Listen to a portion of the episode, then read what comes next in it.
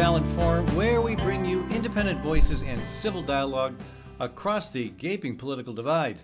I'm Ed Fallon, your host, and we are coming to you from the heart of America's heartland, Des Moines, Iowa, also known as the cultural and culinary crossroads of America. Take that. Hey, um, if you value what we do, we could sure use your support. So visit the donations page on the Fallon Forum website, or if you run a small business or a nonprofit doing good work in the world, consider becoming a sponsor. And uh, speaking of sponsors, thanks to Gateway Market and Cafe, that's Des Moines' locally owned grocery and specialty food store. Uh, Gateway's Cafe is open for dine in, carry out, and delivery service seven days a week. Gateway has an excellent local produce selection, and I would also check out Gateway's catering and floral services too. That's Gateway Market and Cafe. Uh, thanks also to Vibes Kitchen and Bar, serving creative interpretations of American classic food and drink. Vibes has a relaxing and welcoming atmosphere and an awesome outdoor patio.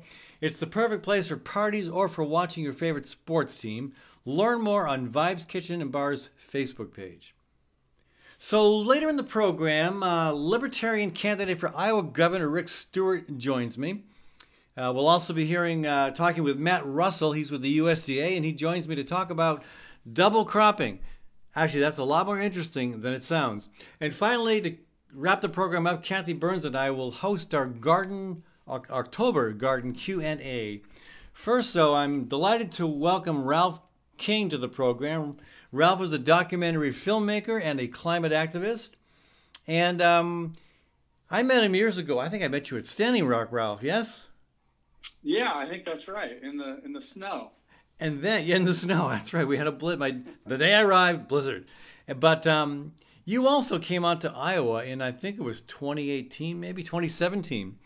Uh, and you right. filmed the entire week long uh, Climate Justice Unity March. And that was a fascinating experience because we were hated pretty bad. but because uh, because a, a, an element of um, of uh, of TigerSwan, the security firm, the goons hired by Dakota Access to make trouble for people opposed to the pipeline. Uh, they had poisoned the internet, and people were like rapidly angry at us.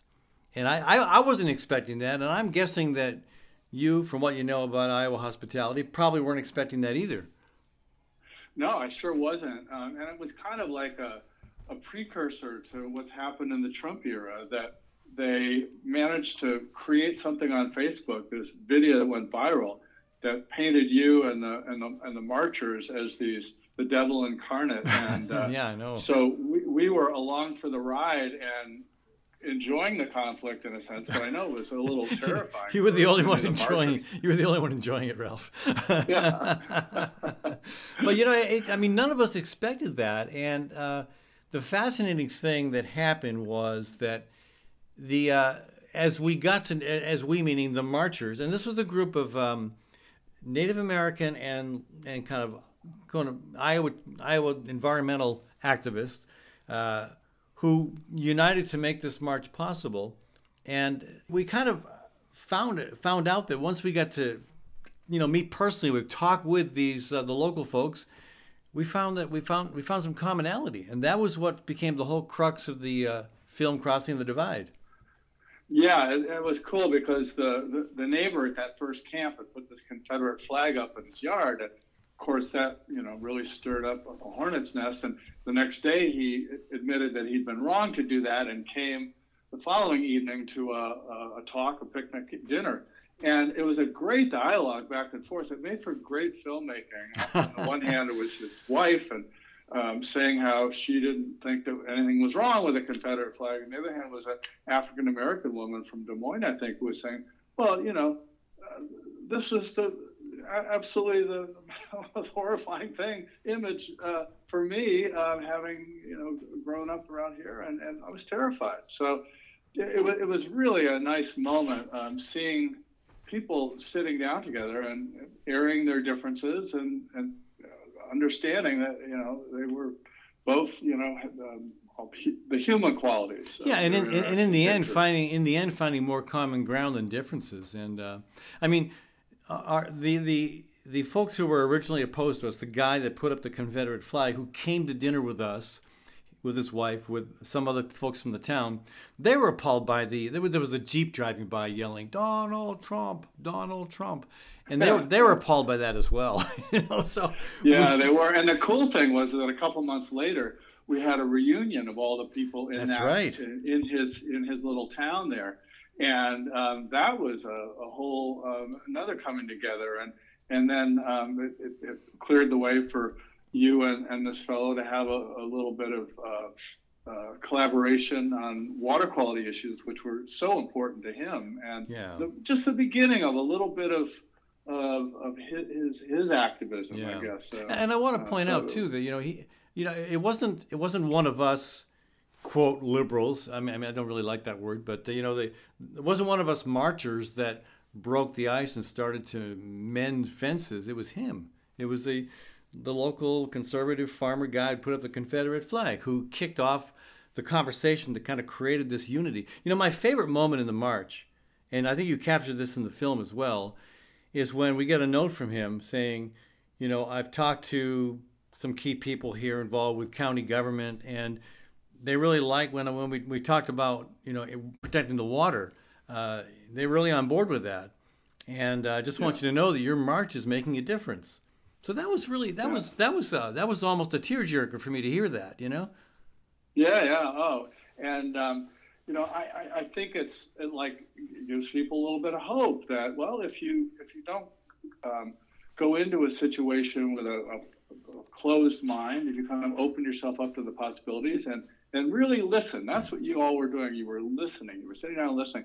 That um, you can you can find those things. So I, it's I think it's really important, particularly right now when you know polarization is just yeah everywhere in America. And you know we've seen, and I, th- I think the partisans of the world and the media like to they like to emphasize that those differences. They like to they like to yeah. they like to make the story about the differences, not the people coming yeah. together. I, I, want to talk about the uh, the carbon dioxide pipeline situation here, but first, uh, I know you've been doing some bridge building work too, uh, using kayaks in your work out in the western U.S.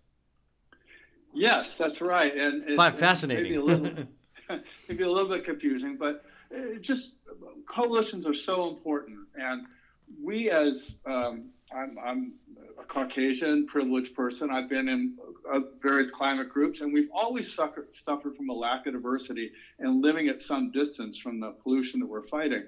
Um, and so, after George Floyd's murder, um, uh, we we decided to try something new, um, and that was to uh, use a kayak as a, as a kind of a vehicle for, for, for bridging the gaps, for or organizing across differences. And kayak is sort of a funny way to go at it because it's, yeah. it's considered a an elite sport, right? It's expensive and all that. But or or the or the or the, or the or the primary transportation for the Inuit people. That's right. Yeah. Well, um, San Francisco Bay is an ideal setting for kayaktivism. We have all these refining center, uh, refineries up here, and um, that are you know play a kind of an invisible role in accelerating the climate crisis. But they offer a lot of powerful symbols for resistance mounted by a flotilla of nimble kayaks. um, so we're we're trying we, we we're, we're using it. We, have gotten together with a group of people in Richmond, California, which is where the, this big refinery is based, and um, have uh, introduced classes, uh, kayaking, and we're we're trying to build this group um, so that you know it can this common interest sort of binds us across our cultural, socioeconomic, racial, generational differences mm-hmm. to kind of amplify the, the power of this message. So we we think that the kayak can be a vehicle for societal and planetary healing. I know that in, in your neck of the woods, there may not be the big bodies of water to do it, but uh, maybe we can make the, a similar use of the combine. I don't know. Yeah, there you go. so, uh, but but the I'm guessing that Richmond is a being the target of refineries and whatnot is a is a minority community. Yeah, it's one of the most, most diverse cities in the in the country. It's um, hmm. largely um, Hispanic, uh, Black, Asian, and um, very few whites. In fact, and it's um, it's a very progressive city. Also, they had a socialist mayor um, a, number, a few years ago, and they're, they're it's a very very activated uh, population because they lived in this pollution. The asthma rates are terribly high in, in their PE classes in middle schools. They have the regular PE class, and then they have the asthma club for kids that, that can't do the, the normal things. Yeah. Well, that that's uh, yeah. I, good luck with that work. It sounds fascinating, and it sounds like it's making great progress. And again, coalitions need to be built in all sorts of directions. I mean, back in 2017, it was a group of largely white uh, community activists focused on the environment coming together with uh, Native Americans to make that climate justice unity march happen. Now we've got the situation here with the uh, with the carbon dioxide pipelines, three different pipelines that would condemn a total of 2,000 miles of Iowa farm ground. Well, condemn or go through. Uh, condemnation, I think, will be used frequently. I'm afraid if they get their way. Um, but this is as with the as with the Dakota Access Pipeline, this is an opportunity to build some some bridges with very diverse constituencies. I mean, you know, mm-hmm. your your average Iowa farmer is probably more aligned with the Republican Party than the Democratic Party, not exclusively, but the um, you know, there's a common concern here. I mean, there are folks. I mean, I, am concerned about all. I'm concerned about water quality, the threat to the water um, climate, uh, climate, uh, climate change, and certainly the abuse of eminent domain that would be needed to build this pipeline. And I think a lot of landowners are concerned about at least two or three of the two of those three things, and that again brings you know a lot of opportunity for really working together and uh, identifying that common ground and ideally building on it. I mean, you know, back to the film you did, Darren and I still keep in touch. You know, we still we still you know visit on Facebook once in a while, talk on the phone once in a while uh, that that relationship that was made again in part with your help uh, was uh, is you know is a continuing uh, continuing you know relationship. Uh, that's so great, and I I'm, it's just shocking to me that eminent domain is used to to force people to give up their lands to these carbon dioxide pipelines that, that explode now and then. Yeah. Well, here's the other shocking thing. The most recent shocking development is that two of the pipeline companies are suing landowners who don't want the pipeline company coming on their land to survey. The companies are suing the landowners. Yeah, brilliant, huh? That is unreal. Yeah. Unreal. So, Crossing the Divide, again, it was a great film. I, I, I was surprised it didn't become a national sensation. I thought you did a great job with it. It's really professional. Well oh, done. Thank you and uh, it's not it's not done being shared either. Apparently, you've got an event coming up. We do, yeah. Next week at the Green Film Festival of San Francisco, um, it's going to be in a program with two other shorts. But for listeners who won't be able to come to, to San Francisco, there will also be a virtual screening and an online Q and A uh, with me and the other filmmaker um, on October 6th. It becomes available. So if you Google Green Film Festival of San Francisco, you could find this our film Crossing the Divide and then then sign up to okay. to watch the streaming version of the film and, and catch this Q and A if if you're interested. You you you'll get to see a, a side of, of Ed. Uh, you get to see him on camera and being a, a, a great inspiration. Well, I don't know about that, but uh, I, there there are a whole bunch of interesting and I think very thoughtful people interviewed in that film. So uh, uh, is it is it uh, is it time for round two of a of another crossing of crossing the divide film? Are we ready for uh, part B of that? Yeah, I'll follow you wherever you lead. oh, oh that was that. That was clever, Ralph. Dump it back on me. Okay. Um, all right. Well, I'll let you know. I, I, don't. I don't see any marches in my immediate f- future. You know, they.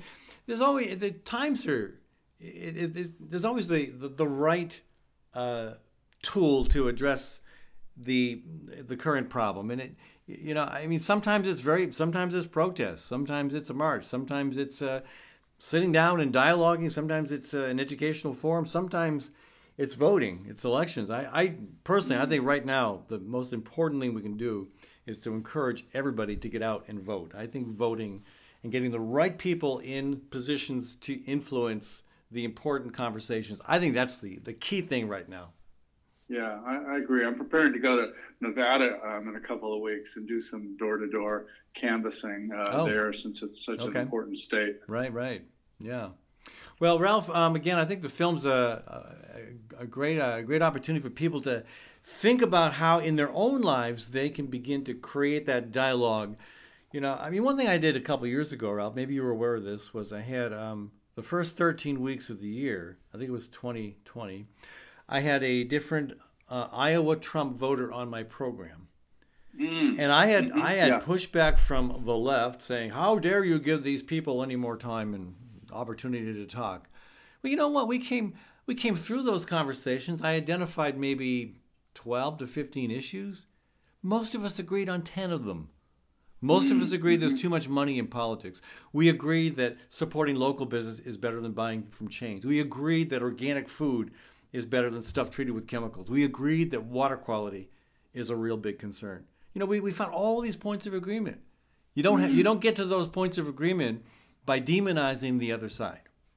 That's right. Yeah. So, and I was a, I used to be a print journalist. I, I wrote for the Wall Street Journal for years, and I now think of media as they catastrophize and demonize. I'm, I'm, a little ashamed of my former, you know, profession um, mm. because it just seems to be all they do. Well, you don't do that, and you, I think, provide a great service to the world by the work you do with film. So. Um, thanks again. Uh, hey, folks, we've been talking with Ralph King, and uh, you can check out, if you're in San Francisco or that greater area, October 9th is the Green Film Festival, and Ralph's film, Crossing the Divide, is one of three films profiled. If you aren't in the uh, San Francisco area, you can enjoy a virtual screening of that production on October 6th. I will put the link up on everywhere I can my blog, Facebook, various places, and I hope uh, folks will take a chance to check it out. Ralph, thanks so much for joining us. Thank you, Ed. Fantastic. All right, so hey, um, when we come back from a short break, uh, we've invited all the Iowa gubernatorial candidates on the program. So far, one of them has agreed, and he's going to join us after the break. Rick Stewart of the Libertarian Party. Back in a minute on the Fallon Forum. Gateway Market and Cafe is Des Moines' locally owned grocery and specialty food store, centrally located at ML King Parkway and Woodland Ave.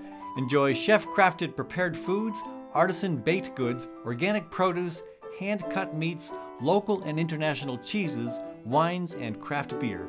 Gateway's Cafe is open for dine in, carry out, and delivery service seven days a week. Stop by or visit gatewaymarket.com for more details.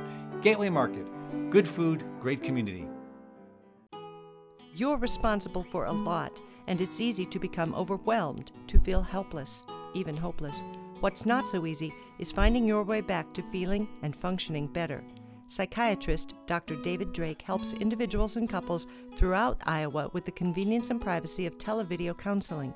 Dr. Drake also prescribes medication when needed, and his services are offered on a self pay basis. If you need help, don't delay.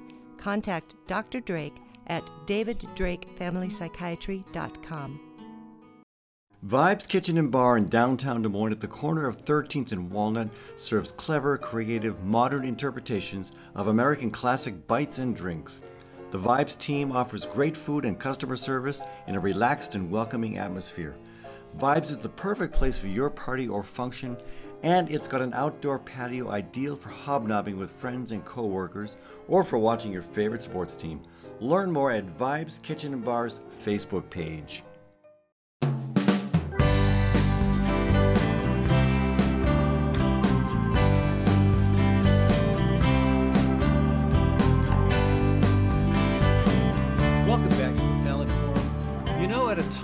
Big corporations control most of the media, the niche we provide here is more important than ever. So it'd be great if you could support what we do, folks. Uh, go to the Fallon Forum website, sign up for our updates, uh, donate. Uh, even better, become a monthly sponsor. And uh, speaking of sponsors, uh, thanks to Westrom Optometry. Uh, that's located in Des Moines East Village, and Dr. Joel Westrom, his staff as well, are all fluent in both English and Spanish. The clinic is open from Monday until Friday, uh, 9 a.m. until 5 p.m., and on Saturdays by appointment. That's Westrom Optometry. Uh, thanks also to psychiatrist Dr. David Drake. If you live in Iowa, anywhere in Iowa, uh, Dr. Drake can help through the convenience and privacy of televideo counseling offered on a self pay basis. Contact David Drake, FamilyPsychiatry.com. Okay, so I have invited all the Iowa governor gubernatorial candidates to interview for this program. I've heard back from one so far, and I'm delighted to have him in the studio with me. Rick Stewart with the Libertarian Party. Welcome to the program. Well, thank you very much. I'm a repeat guest on your show, and I, I like it more and more every time. So thank you. For the, Thank you for the invitation. Well, let's keep that trend going. Hey, so I first want to ask you about you have a commercial out that has caught a lot of attention. It's you um, basically saying that uh, Governor Reynolds and well, the state of Iowa needs to legalize marijuana once and for all. And it's very it's a, it's a clever ad. It's hard hitting. Just tell us a little bit about what's behind that and why is that issue so important to you that it deserves an ad. Well, uh, I've been an opponent of the war on drugs uh, officially since about 1992, uh, when I read an article in an academic journal, uh, an economic journal, uh, that explained the economic rationale between uh, not having a drug war. And I, yes, like, okay, that's, I, I always felt it in my heart. But then I, I realized, okay, th- there's no economic reason. It's a bad idea financially. so now I am going to go out there and try and spread the word. Uh, and I've been doing that ever since. So that's right. why my first ad was uh, legalize marijuana. And Governor Reynolds is on the opposite side of that. What about Deidre DeJear, the Democratic candidate? Is she in agreement with you on the need to legalize marijuana? Well, interestingly enough, I don't think she had an opinion on it until uh, just a couple of weeks ago when uh, the entire Democratic Party of Iowa uh, jumped on the train uh, and said uh, we want to we want to legalize marijuana. Yeah. That's interesting to me because you know um, I think I might have been the, one of the first, if not if not the very first legislator to introduce. Uh, legislation legalizing marijuana for medicinal purposes. It was me and eight other Democrats back in 1993. Oh, and one Republican. But yeah, the Democratic it's, Party. It's a bipartisan. It should be. Question. But you know, I mean, the Republican Party continues to be horrible on on it, and the Democratic Party just seems to be finally coming along. But let me ask you about something that I I think I heard you say, and correct me if I'm wrong, but I think you said that I'm going to talk about taxes. Taxes are theft. Now, nobody's fond of taxes. Well, there are a few people who are. I'm not. Uh, I'd rather keep them as low as possible. I'd, like, I'd rather see as, as progressive as possible, meaning the working folks don't have to pay as much as the people on the top of the economic pyramid. But I believe I heard you say taxes are theft. Is that true? Uh, well, uh, in private conversation, uh, I, I, I, might say that uh, among people who uh, think the same thing. It's a it's a libertarian thing. Um, there's a, a, perpetual candidate for the uh, chair or the presidency of the Libertarian Party who has it as his motto. Uh, but the problem is, it's a little bit uh, of a sophisticated argument, and I think it goes places that are difficult to follow unless you're uh, extremely involved. So I don't really say that. Uh, but saying taxes of theft is the opposite of a sophisticated argument. Yeah, it's, it's, it's, it's, it's ultra simplistic. Well, it's the tail end of a sophisticated argument. well, you can, you can get there if you go through multiple steps. Um, they, the, the, same people that say that would, would say, that, you know, that um, uh, that's force because so, the government forces you to pay the taxes and you don't have an option. And the libertarian okay. platform is always uh, we're against force uh, in in, in so any situation. Except how do you how do you build the roads? How do you how do you fund the defense of the country? How do you pay for water quality cleanup, uh, for example? How do you pay for K through 12 education? Uh, well, uh, just because they're theft doesn't mean we don't get them. So you pay for them with uh, with other means. Yeah. Uh, uh, with the question about roads, of course, if you go back uh, to the revolution and for a long time afterwards, maybe 50 years afterwards, the government didn't build the roads. Um, the only the first time that the government got involved with that was was actually was canals. Uh, and you know, as you would expect, it was a boondoggle, and there was lots of corruption uh, because the people who wanted to build the canals got the government to give them money. Uh, with respect to, to, defense, that's why we have a militia. Uh, we, we volunteer. We, we own our own arms, uh, and then we gather together when we have an invasion and, and we that, resist it. And that would have worked in, say, World War II. Well, a person can argue that we might not have been in World War II if uh, we had followed that uh, idea all along. Uh, we did pretty much follow that until didn't we need the Civil War. I mean, didn't we need to be in World War II? How else do you stop a madman like Hitler? Well, don't have World War One would be a good start. Oh, well, sure, okay, and don't don't don't uh, don't botch the uh, the aftermath of World War One. But yeah, and don't have the Spanish American War. Okay, okay, but all that's water over the dam. You've got a madman Hitler taking over the world, exterminating six million Jews. if if nothing, if diplomacy and sanctions and nothing else works, then a military response might be the logical extension, uh, next step. But but you can't do that with a militia. You've got to do it with a professional army here, here I am, the the the guy who's the peacemaker against, going against after me. most wars. But I'm saying in this case, I you know I, I'm I'm not a hardcore across the board pacifist. I can't think of a war since World War II that made any sense. But stopping Hitler made sense, and you know, I don't see how you do that with the militia. Well, I think what you're saying it was uh, it was too late to do it the right way, so we have to do the best we can, uh, and and for that reason, uh, uh you know, I think that uh, it was uh, useful for the United States to to get in and and try and clean up the mess that somebody created uh, with our help. But I don't want to blame us for no. World War II.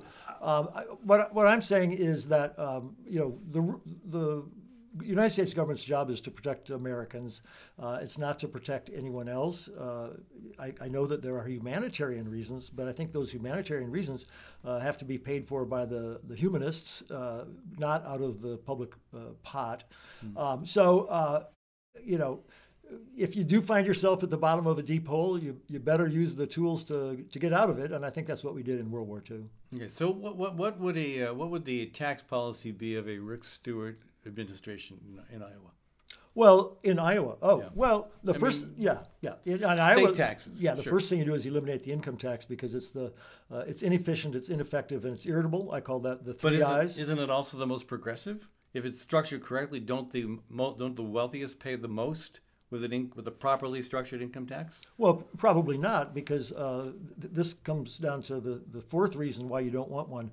Uh, it's really just a playground for politicians, and they do they do uh, tax credits or reduced rates for the people that elected them, uh, and they uh, don't do them for the people who didn't elect them. Well, not, so, if, not, not if they're good politicians who are really statesmen who are women who care about the people that they, that elected them.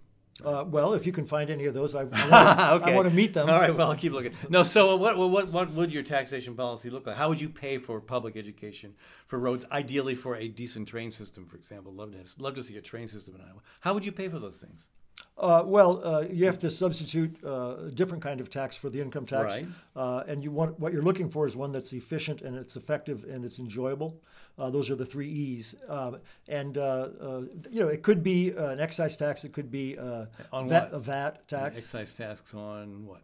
Well, we already have. Uh, I'm fairly certain that the taxes we have on tobacco and alcohol and gambling are, are excise taxes because you know you tax things that you don't want and to a point, and then yeah. and then you create a black market if you go too far. Exactly, and and we probably already have a black market, except it's to our advantage because the people from Illinois, I know they come over to Iowa to buy uh, their cigarettes, but. Um, uh, you're, you're going to probably have to have a VAT, a value added tax, which is for most purposes for simplification, that's the same as a sales tax, uh, and property tax are the other two. The other is the other one that um, brings in a lot of money. So uh, yeah, property the, tax is very progressive because yeah. if I have a big house, I have to pay more, and if I have a little house, I don't pay as much.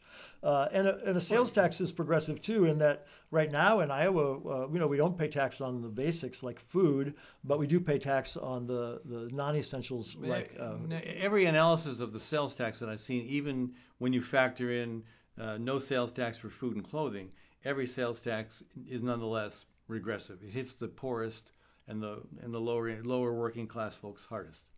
Uh, yeah, I'd like to see those because I don't want to implement okay. a tax which is regressive at mm-hmm. all. That's that's the worst kind of a tax is mm-hmm. a regressive one. Um, but uh, you know, what I think we need to do is just understand the income tax is the worst possible solution. We can't uh, immediately just eliminate it and say go about our merry ways because we're already spending enough money that we need that tax to pay for what we're spending. Uh, so I'm just in favor of transferring it. Uh, there are other ways to have progressive policies uh, which work well, but every time you have a, uh, a tax that the politicians can play with, uh, I can guarantee you they're they're not going to be progressive. They're just going to mm. be trying to get votes from their supporters. Well, they, can, they can play with any any form of taxation, and they do they do their best, you know, and uh, yeah, they're right. effective. So but well, the, the, income taxes is, is particularly uh, egregious, and you can tell that just by looking at the uh, length of the instructions in the law oh. Uh, that you have to fill out There's, in order to yeah. do the fill your income tax. No, no, no disagreement there. The uh, the, yeah. the forms are out of control. Let me ask you about climate change. Um, what would a Rick Stewart administration do regarding climate change? Well, there's only one economically efficient way to achieve a goal uh, of reducing carbon or methane or any of the other um, pollutants which uh, increase the temperature, and that's a carbon tax and a methane tax, uh, which you apply um, on, on all the carbon, right, and all the methane, And then uh, um, what, that, what that does is it, it, increases the price and it'll decrease the usage. And you can just increase that tax uh, gradually so people aren't shocked. We don't want to shock here. We just want to get to the right place uh, so that uh, the amount of methane and, and, CO2 that we put into the environment uh, is the amount that we are willing to accept into the environment. You could even go so high uh, that um, people were incentivized to uh, just get it out of the atmosphere and, mm-hmm. and put it someplace else. Uh, please don't put it at the bottom of an old oil well for me. okay. uh, but when you tax something like that, uh, you can find that point where we have the least amount of. Uh, so, what, and what about policies to encourage more local food production? Since uh, you know, ag- agriculture has been point, it's been targeted as a, a source of climate pollution. I think sometimes that that uh, that tag is is all encompassing instead of focusing on specific elements of agriculture. But but what about? Uh, I, mean, I think everybody agrees that, that growing more food locally would not only just be it, would be a lower carbon footprint, it'd be friendly for the environment generally, it'd be uh, it'd be more it'd be producing healthier food for our local peoples, and it'd probably be creating a heck of a lot of good jobs too. What, well, what, would your administration do regarding that? Well, the answer is almost always, not always, the same, uh, and that would be to put a negative tax on local food that you wanted people to eat. Uh, negative tax just means that uh, the, you'd pay less for that kind of food uh, in the marketplace. How do you how do you structure that? How does that work? Well, it would be just a negative uh, uh, sales tax, for example. So I buy I buy a dollar worth of carrots and I get I get a nickel back. Yeah, if they're local, then you get a you get money back. I pay ninety five cents yeah. instead. Yeah, that way I've the producer. Yeah, that way negative the, sales tax. Okay. Yeah, the producer is incentivized to grow the same amount, and the consumer for. Has uh, that been tried anywhere?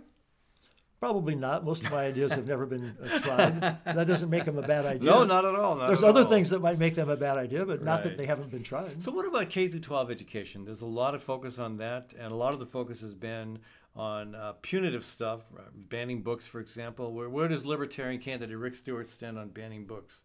Well, certainly I don't uh, stand uh, for any, I w- I won't stand for any banning of a book. Uh, that's one of the most regressive ideas I can ever hear. We need, I, we need the marketplace to be filled with ideas.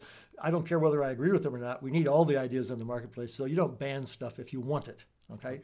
Uh, that's that's that's the easy part of that question. Even books for children that some parents might feel are inappropriate. Well, don't buy that book. Okay, what if the school has bought it? Well, uh, tell the available tell, for your kid in the yeah, library. Well, tell tell the school that you would like this book to not be available to your child. Okay. Don't make it unavailable to every child because maybe some parents would like that book to be available to their okay. child. So let them have their books, and as a parent, take responsibility for not allowing your children to read the books you don't think they should read. And what about private schools, charter schools, uh, that sort of thing? Well, I, I don't like to think about the schools. I like to think about the teachers, uh, and I think that the money that the government collects from all of us so that we can have a free education when we're of uh, when we have children that money uh, should go to the teacher directly, and the, the parents should be able to pick the teacher. Uh, and then, if they find the teacher that they believe is going to provide the best education for their child, that teacher gets that money. I don't really care what building that teacher is in. I don't differentiate between a charter school and a public school and a private school. Uh, if the, the, the parent paid the taxes from birth or from you know whenever mm. they start paying taxes to death, and now they're expecting to get a free education, mm. and uh, that's good. But let's let's get them get the teachers that they want. Again, the argument is that if we if we divert too much money from the public education system to private schools, that's going to decimate the funding base to support those public schools. Well, I understand the argument, and I understand the emotions of the people that make that argument. But uh, the, what we should have is we should have our attention focused on uh, excellent teachers that uh, satisfy the needs of both the parent mm. and the child. Uh, and, and, and again, why would I care whether they were in a private school or a public school if the parent wants it? The parent paid for it, right? For, yeah. for years, they should get the education that they want from their child. So, one last question about the political side of this. Typically, a libertarian candidate scores maybe one or two, maybe 3% of the vote in a race for governor or U.S. Senate. How does, uh, how does candidate Rick Stewart do better than that?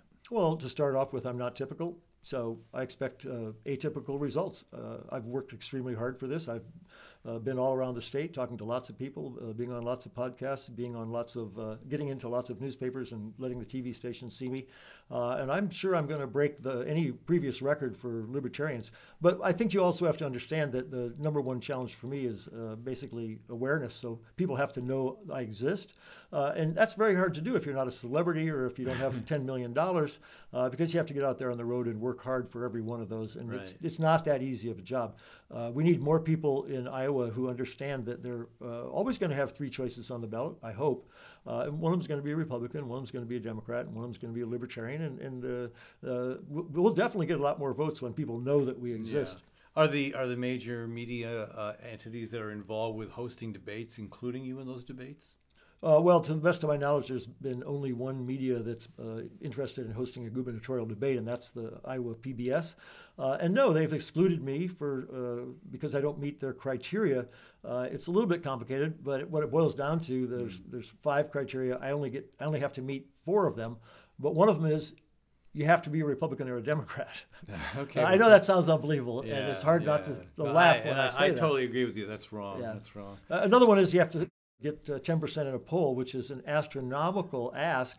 And there's only been one poll. Yeah. And that was in uh, either late June or early Well, July. arguably, arguably, if you had a debate and were included in it and did well, that might give you a better polling. But yeah, well, um, I hope it wouldn't give me worse polling. right, well, there. Are, But if I- if that it does- sometimes happens with candidates. exactly. And if it does, I deserve it. That's, that's on me. It's not on. Well, Rick, it's uh, been a pleasure having you on the program, and I appreciate you taking the time to visit with us. I know you've got a busy schedule. Thank you.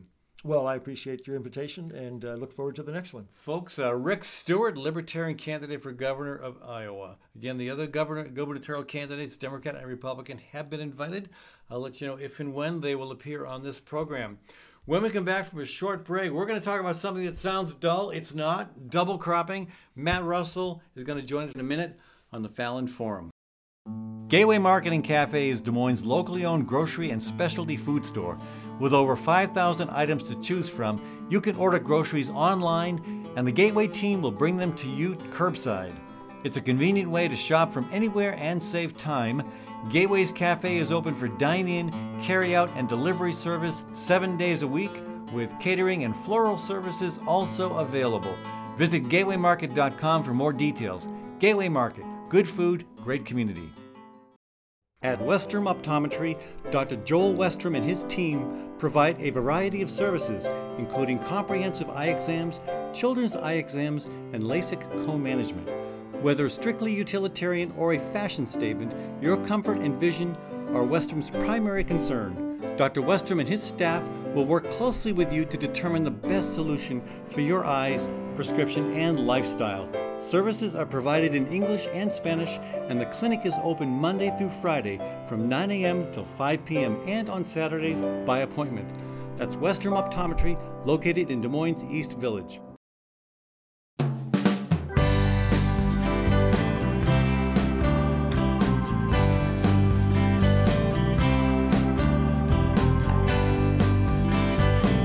Welcome back to the Fallon Forum.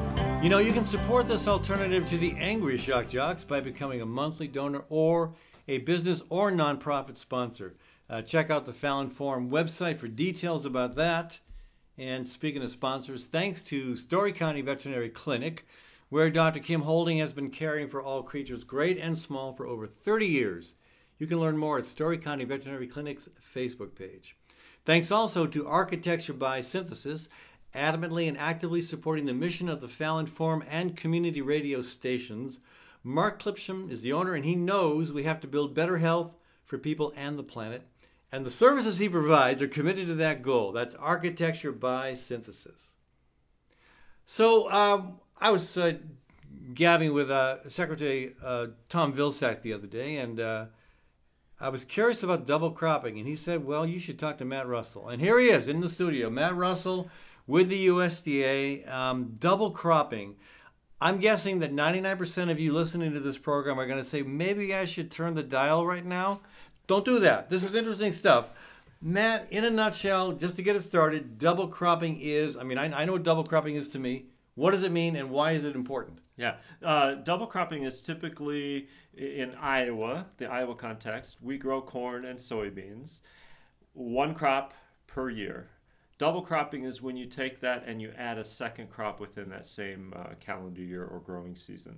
And does that work? In uh, so the, the idea is that maybe instead of growing corn and then waiting until the next year to grow soybeans, you're going to grow something else in between. Maybe wheat, maybe oats, maybe alfalfa, that sort of thing. Yeah. Um, so the, the the crops in Iowa that are getting the most attention would be to probably do like a, a winter wheat. So plant wheat in the fall and then harvest it early uh, and then put soybeans down right after you've harvested because so, you're going to harvest early and then get the soybeans in.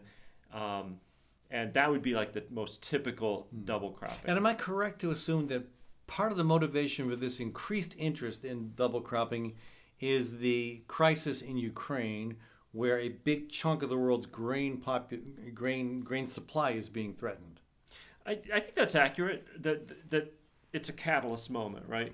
Um, I think what's interesting is the whole idea of how we evolve in agriculture and farmers. Um, that this is getting the attention, and so we're thinking about it. But there's already been some some folks doing this for a long time and really kind Sure. of creative about it. Um, so really, what long term thinking, right? Long term thinking is how are we using our natural resource, and are we using it um, the most effective, best way we can? And the answer usually is no. There's always something we can do to Yeah. improve it. So that's that's long term. Some of this short term, I think you're right. It's it's a it's an immediate crisis. Long term, what does that mean? How can we think differently about what we're doing? Well, uh, historically, and again, you know, we, we can have this conversation in different agricultural contexts around the country, but in Iowa and in other places too, historically, you had a crop rotation that might go for five years corn, soybeans, oats, alfalfa. I think alfalfa might have been might have been planted in two of those five years. But this is different. This is actually cramming an extra crop into a, an annual cycle. Or yeah, yeah. um, is, is that a good thing for the soil? So it can be po- potential, yes, right? It, it it's all in the details of how we do it, and we're and and the the piece that's the most important part of this in terms of policy that's incentivizing is that it's really about crop insurance. So currently, up until now, there were ver- in Iowa, if you grew a crop of say wheat and you plant it in the fall and you harvest it in the spring or the early summer, that was it. You couldn't insure through crop insurance another crop, right? You could you got one shot. Um, what this uh, policy move is is that we're looking at crop insurance, we're looking at our risk management agency, looking at are there some places where we could do a, a double crop, and so you, you, you- you harvest your wheat, then you plant your soybeans, and you're able to insure both crops. And I guess that, that brings up a whole nother question. Is crop insurance the best way to assure food reliability? Um, is it is it the best? It's what we're doing now, and it changes all the time. Right. Um, so we I got think if- another farm farm bill coming up pretty yeah, soon. yeah, 2000, 2023. If if uh, the the current farm bill from 2018 expires, Right. at, uh, uh, less than a year from now, uh, at the end of September 2023. Um, and so we will either reauthorize, we will authorize another farm bill, or oftentimes the case we kick the can down the road and we extend the current farm bill to pass another farm bill at a later date. So yes, you are right. This all of this is is part of the discussion. It's part of Ukraine.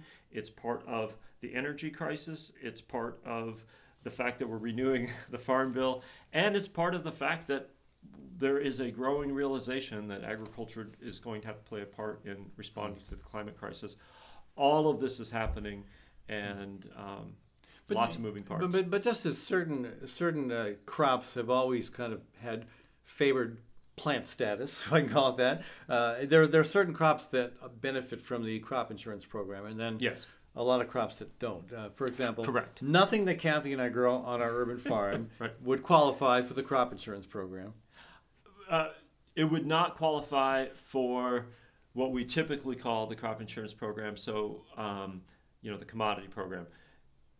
What you're growing could could qualify potentially. I don't want to say definitively, but it's likely that there are some things like the the non-insured agricultural products.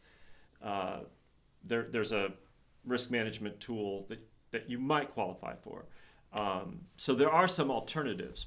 But to your point, the big investments in crop insurance are mostly around the five commodity crops of corn, wheat, rice, sugar, and Cotton. cotton. And um, peanuts has its own thing going on as well. But those those have a different level of. I mean, they have those are the commodity crops with the big, you, you know, crop insurance programs, um, and and then specialty crops, fruits and vegetables, those kinds of things. The stuff we actually eat. Yeah. Unlike corn, Right. soybeans, cotton. Okay, wheat we eat, and rice we eat. But you know, two out of those five crops we. That's that, the, the, the they're, they're food. The rest are for other. And I'm not saying they aren't valuable purposes, but Right. Right. But I, I, I love that specialty crops are the ones we actually eat. That's a weird definition to me. Maybe we got to work on that. Yeah, uh, and, and and and there there are opportunities to do that. Um, But you, uh, you have a point about the uh, the 2023 Farm Bill Yeah. and double cropping. It sounds like one of your challenges is to convince the the folks writing the Farm Bill to include uh, the that additional planting in the crop insurance program, so that when when the corn is harvested and the winter wheat goes in, and you know before the soybeans go in next spring, you want to make sure that all three of those crops are included in the crop insurance program. Is that, that am I hearing that correctly? So, what's new is that in in say next year, 2023, you could harvest off the same acres. You could harvest wheat, and you could harvest soybeans, and both of those crops could be insured. Okay, right. And th- what's interesting is So- that this is this is an evolution of, of crop insurance, and a, a good like similar thing that happened about ten years ago was that we used to not allow you to do a cover crop hmm. and to have an ins- in, and have an insured crop. So if I planted cover crops in the fall, and then uh, you know in the spring I let them grow, then I terminated them and planted soybeans. We used to say the crop insurance RMA used to say nope, not insurable, Right. which was kind of silly, right? Well, it, it, it encourage. I mean, that's that's good behavior. Planting that cover crop is good behavior. So it took it took RMA a little bit to catch up. right. Right. And I, I guess I, I mean maybe I asked my question in an awkward way, but the corn is covered under under crop insurance. right.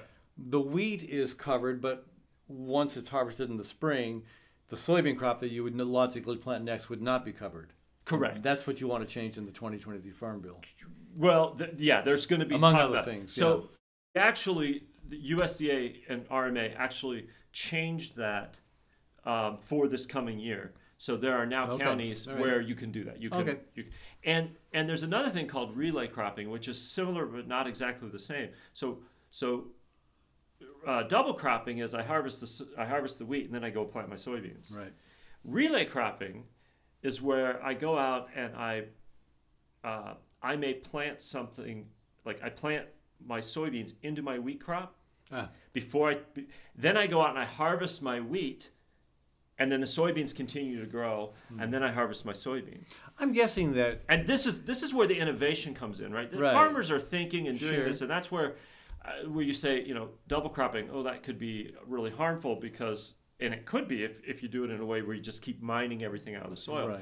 But if you think about what are the rotations and what are the combinations of crops, and that's in my mind, that's what's optimistic about this moment. Does- Doesn't it potentially also uh, impact uh, yields in a negative way? Right. That that's the point about the crop insurance is that well, Okay. if if if you plant the wheat, harvest it, then you come in and you plant the soybeans, your your your soybeans are going to be planted later, and therefore they might not yield as much. Right. And that's where the that's the the responsible part of crop insurance is where they don't want you to get the same indemnity.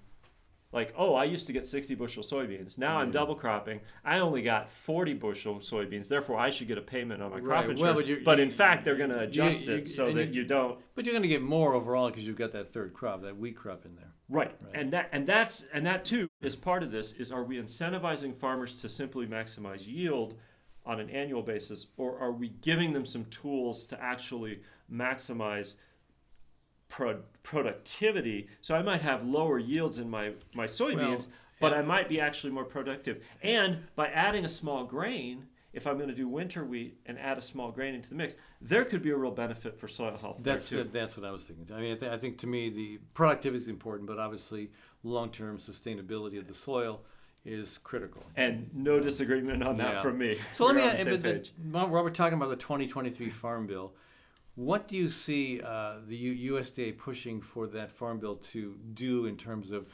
quote specialty crops, a- aka food? Yeah. Uh, what what can they do to help localize food product food production for you know dir- for direct marketing? Right. So first off, I've got to be clear. I can't, in, the, in wearing my USDA hat, I can't advocate for the farm bill. That's not part of my. Right, right. So generally speaking, I'm not advocating for anything specifically, but generally speaking, Right, right. I think that's part of the debate: is how are we going to come to the farm bill in a new landscape, and and and really think more creatively about what we're going to do with all those tools. The American public consistently says we support farmers. We we want to invest in this, and it's a new day, I think, for people to look and see what do we want to support. Yeah, and do you think there will be some uh, some push for uh, helping to develop more local markets? I mean, I mean, what we what we do is pretty unique here, Yeah, uh, but we're, we're not we're, we're not a farm to market initiative. Right. Uh, we we're, we're education. We teach people how to turn their yard into dinner. Yeah, and it's beautiful, by the way. Well, thank you. Yeah, but but there are there are plenty of people trying to do make a living, you know, growing food for that local market, and that local market is growing. I mean, I think right now there's more demand than there is supply. Yeah. What can what can the 2023 Farm Bill do to help increase this supply? Well, again, there's. I know, it's not lot. your- I- yeah. But what I will say is that this administration, the Biden-Harris administration, we are looking at urban agriculture. We're looking at bringing in new farmers. So there's some things that we're doing within the confines of the current farm bill and administrative authority at USDA, and we are looking at, at opportunity to advance many of much of this. Well, Matt, I really appreciate you taking the time to join us. Folks, we've been talking with Matt Russell with the USDA, and uh, we started off talking about double cropping and kind of morphed into the uh, other other relevant topics uh, tied to the 2023 Farm Bill, which is coming up sooner than you think. Yeah. Hey, um, we're going to take a short break. When we come back, uh, Kathy Byrnes will join me. We're going to have a, have our monthly uh, garden Q&A. This will be our October garden Q&A. We're looking at some interesting questions, and we got some good answers for you. Back in a minute on the Fallon Forum. Architecture by Synthesis provides planning, design, and design build services for high performance, low maintenance, affordable homes and buildings. Owner Mark Clipsham is adamantly and actively committed to supporting the mission of the Fallon Forum and community radio stations. Mark knows we must all live and work with the goal of building better health for both people and planet, and he works to implement that vision through his stewardship of architecture by synthesis. You can learn more at architecturebysynthesis.com. At Story County Veterinary Clinic, Dr. Kim Holding has over 30 years of experience working with all creatures, great and small cat, dog, horse, cow, elephant. Well, if you've got a pet elephant, you may be in trouble. Kim's clients stick with her year after year because they know she'll do right by them and their pets and farm animals. So give Kim a shout to keep your animals happy and healthy. Call 515 232 8766. That's 232 8766.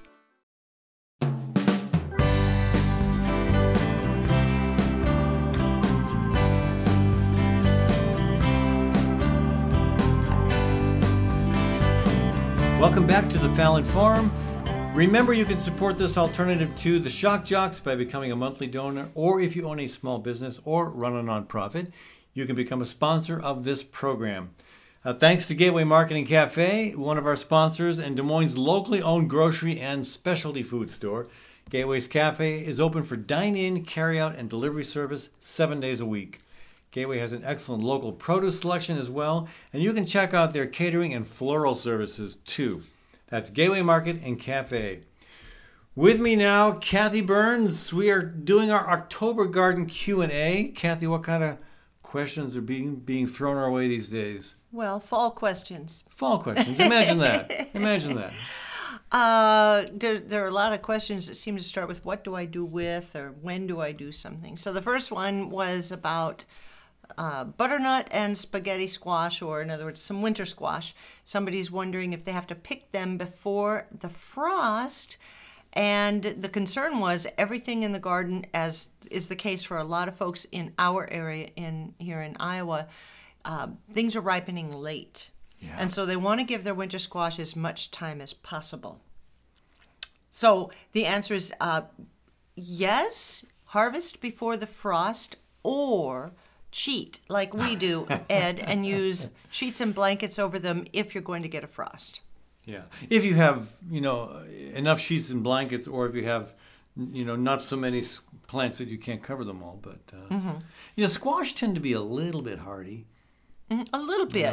Iowa State University does recommend harvesting harvesting them before the frost, saying that that will then allow you to cure them better and Hmm. have uh, more longevity and a sweeter fruit But if it's overall. a, light frost or even a mild freeze, it's, that's not going to destroy them. It won't They'll be destroy okay. them. It won't destroy them. But the the recommendation Right. again For from the curing, yeah. extension is to to get the nicest tasting, longest lasting crop is to do that. And uh, by the way, if you have underripe squash.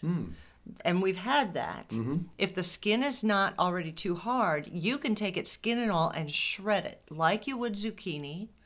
Freeze it. You don't have to blanch it or anything. You can just freeze that shredded uh, squash Squashini. squashy Yeah. and pack it in in your container nice and tight so it doesn't Right. get air and then use that like a shredded zucchini so you know like a zucchini bread a cake um, i like to saute it as a base for a marinara I will say, last year we had a bumper squumpkin. That's a that's a butternut squash pumpkin cross. A, a, a bumper squumpkin harvest, uh, 200 pounds, and we still have one in the basement. Mm-hmm. we do It's it's it's, uh, fun to it's, see how it's long a year old and it's still in great shape. Anyway, wow. we better check it every day make sure it doesn't explode I check it every week. Um, a lot of people, and we had a neighbor ask us this just the other day. What am I going to do with all the green tomatoes at the end of the season? And they're again worrying about a frost. They want to get them off before the There's a frost. movie comes. about that, right? fried green tomatoes. you know that I'm sh- that's a good food. We don't tend to like to cook it and eat it ourselves. If somebody else cooks it for us, that's great. But we just don't really go there a lot. Yeah. I think we've done it a few times. And we have a friend who does an amazing job with uh, with uh, green tomatoes. Mm-hmm. Yep. Right. shout out. And uh, you can pick them green if they're already fully grown but still green.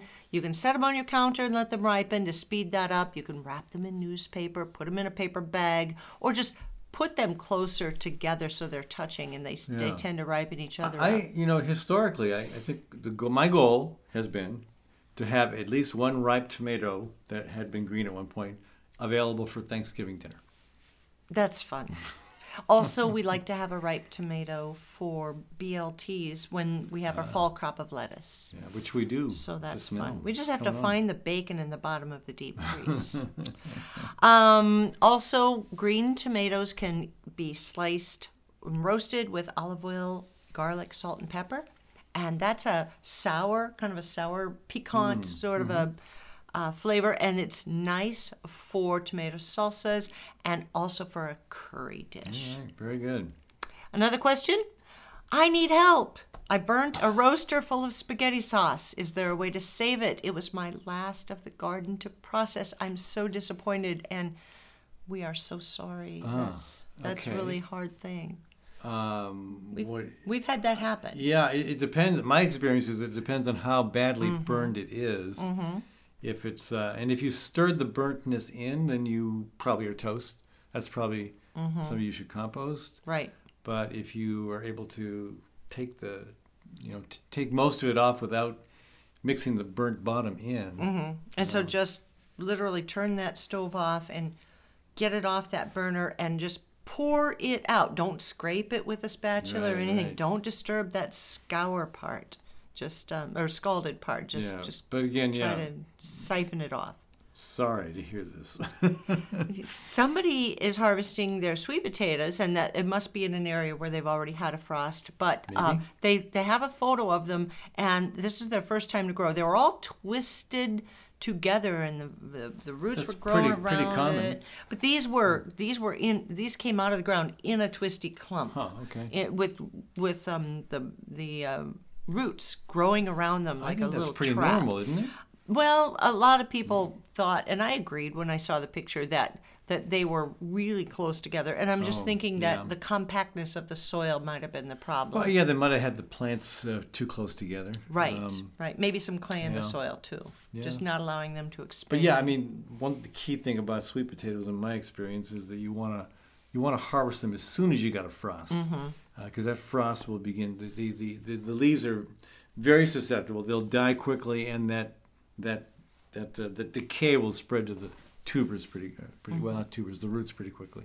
A couple more questions. Can tomato cages spread disease from year to year? I'm thinking by Yes. disease they Blights, they, they mean the blight. Yeah, yeah, sure. And the answer yes, yes, Yeah. yes. And the solution Bleach, bleach. and you don't have to go, just soak them in a big Yeah, bucket well, of bleach. You could just sp- wash 'em. it- Spray or 'em, yeah, Spray sure. them in. That's a way to conserve the amount of bleach you have to use. Give it a bleach solution in water, uh, spray it, let it sit there, and then and then maybe wipe that off with a cloth. So, any garlic questions?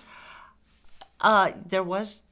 I was there a garlic question? Yes. Can I cover my garlic with leaves when they fall off the trees, with meaning the leaves, or do I need to go buy a small bale of hay? And- Neither, I would say. First of all, hay is for eating. Uh, straw is for bedding. Do- You don't want to eat. You don't want to eat your mattress. So, uh, I, I, you know, you can use hay if you want. I we have a friend who uses uh, leaves, and his garlic Mm-hmm. does fine.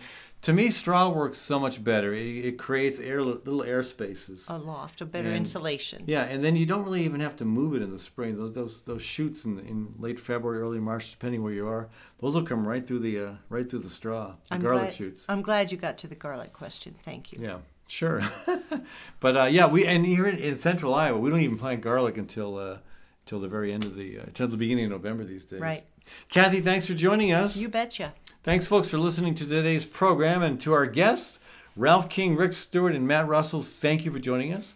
Thanks to our production squad: Sherry Hardina, Forrest Detterman, Charles Goldman, Kathy Byrnes, and myself, Ed Fallon. Thanks to our small business partners, Gateway Market and Cafe, Vibes Kitchen and Bar, Architecture by Synthesis, Story County Veterinary Clinic, Westrom Optometry, and Dr. David Drake, Family Psychiatry. Thanks again, folks. We'll be back next week with another hour of cutting edge talk radio.